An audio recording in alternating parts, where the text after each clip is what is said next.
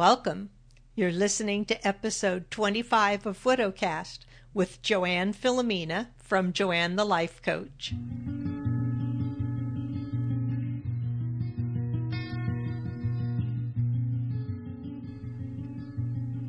Hello, my friends. So, for those of you who are newly widowed, you know, at first there's no time to think much past the next few days, even if you could through the fog of grief. There's notifying others, arranging the funeral, maybe additional services to be held. Sympathy cards are flowing into your mailbox. Others are right there for you. But after a few weeks, it all starts to settle in, and the funeral services, they're over. The sympathy cards start to dwindle. You sit down in a chair and wonder, what's next? Who am I now? No matter how strongly you identified yourself as a spouse, half of a couple, or how independent you thought of yourself as a married couple, a big piece of your identity just suddenly died with your loved one. I thought I was such a strong, independent woman, and I was but after Jim died, I suddenly felt really confused and inadequate to dealing with things on my own. I had never experienced a crumbling self esteem, but there it was. There was no denying the depression and the lack of confidence I felt for the first time in my life, really. No matter how close or how distant your relationship was with your spouse, the death of your spouse shakes you to your core. So many widows who reach out to me after that initial flurry of activity subsides have the same question How do I move forward from this? What now? Will I be okay? It's like the day they died, we stopped knowing who we are. My sister in law was widowed many years ago. But she can still clearly recount today her first trip to the grocery store after her husband died like it were yesterday.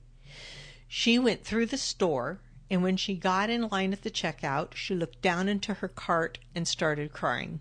She had to walk away. She had to leave the store. She felt horrible leaving that cart of food sitting there, but she had to run out of there.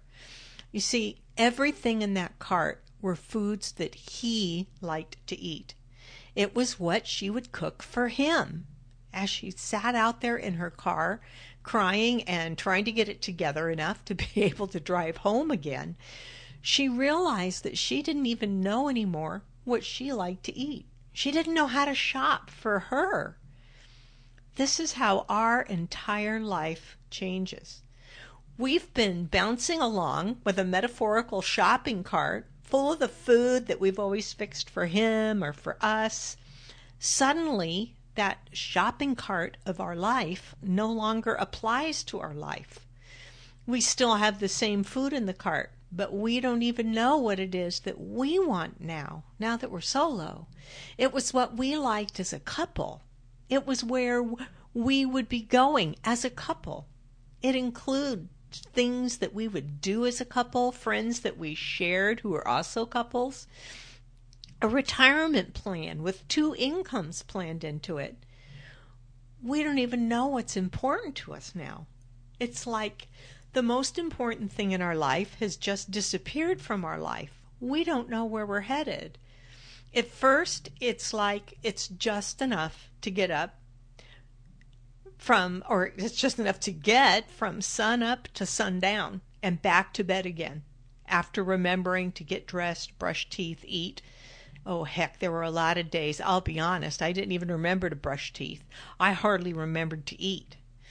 We're feeling so incapable. It feels like you're standing in an empty, dark cave, your own voice echoing back to you Hello, hello, hello. Is anybody there? There, there. it's exactly how it felt to me. It was so hollow. Many stay stuck there for a long, long time. Sure, as you move through the weeks and the months and finally into the years, You might pull something together for yourself or just see what happens by default, but you're still just making it from sun up to sundown. That's it. Are we just marking off days on a calendar until our own death arrives? That's no way to live. It's no way to experience life. Surely it's not what your spouse would want for you. Uh, they would not say, after I die, please be a zombie in life for the next 10 years, barely able to enjoy life. No way. But by the same token, everywhere you go, people give you wide berth, right? And while you know it's merely out of their own discomfort, you start to feel more and more like a social outcast. It's like your grief is this really awful infectious disease or it's a cancer. And you walk into a room and conversation stops or there's whispers. Some say support groups are the way to go. But you know what? Often widow support groups can turn into just mutual complaining and wallowing. At least that's kind of what I found. A sharing of being stuck without gaining anything to move forward on in life. Yeah, it feels so much better to have company. Misery loves company. But is this who you want to continue to be? It turns into the Weight Watcher meetings I used to go to so faithfully before I finally figured out that dieting and diet programs just don't work. After the initial weeks, the meeting was the same week after week members bemoaning the same difficulties. Heck, most of them were the same members. Even if I quit Weight Watchers, gained the weight back, had to go back again, and there would be the same people there, and they all still looked the same. And there were members who wanted to recount every bite of food they ate, yet they lost nothing that week. Eventually, you'd rather stick pins in your eyes than to go and listen to the same moaning again. Is it any wonder that you feel lost? You know, the old humorous, joyful, or creative you just seems to be gone. You can't even relay to others what it is that's happening to you. They have no idea. They have no idea. They ask, How are you doing? And you always say, I'm fine, really, I'm fine. And you're not fine. You're not fine. But you can be. You need to take back you. How do you do that? You start with little small tasks, the little triumphs. In an early episode on this podcast, I relayed my story about the snowblower. I spent an entire winter trying to learn how to get that thing started. It was right at Jim died right at the start of winter. So when I finally had it all down and thought I had mastered this sucker, it was out of gas. I'm telling you, there was a widow who just wanted to sit down in the snowbank and sob. But you know what? I finally got that thing down. I now know how to get the snowblower started and run it. It's a small triumph, but it was a step in regaining my own sense of competence.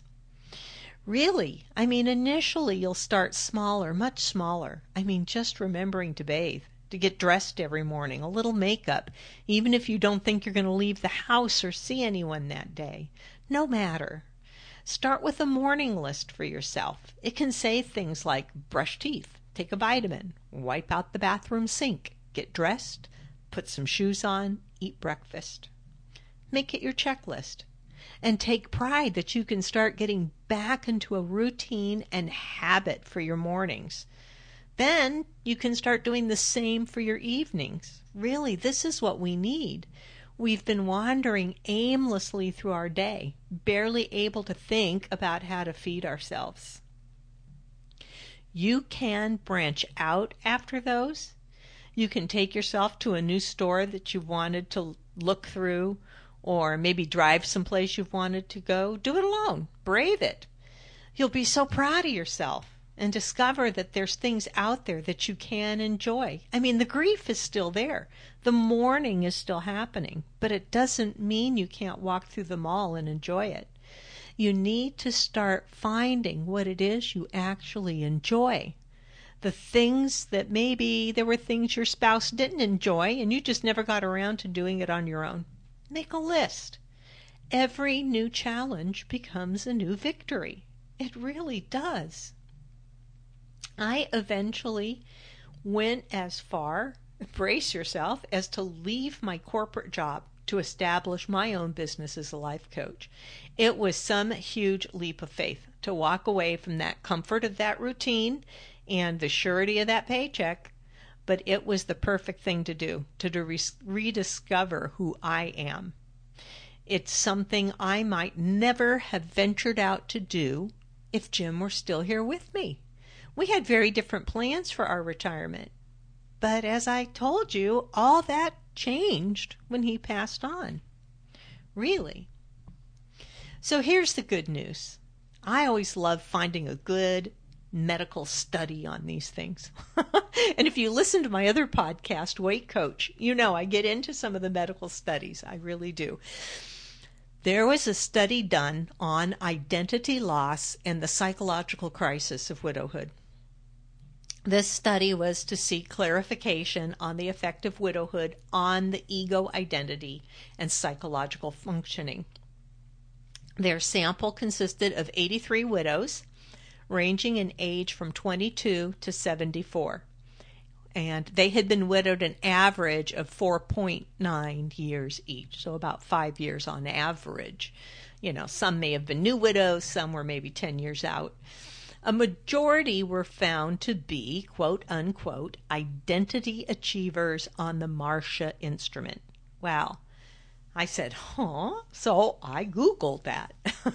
I found that on the Marcia instrument, which is just a basis of measuring, identity achievement is the status in which adolescence has gone through an identity crisis and has made a commitment to a sense of identity, a certain role or value that he or she has chosen.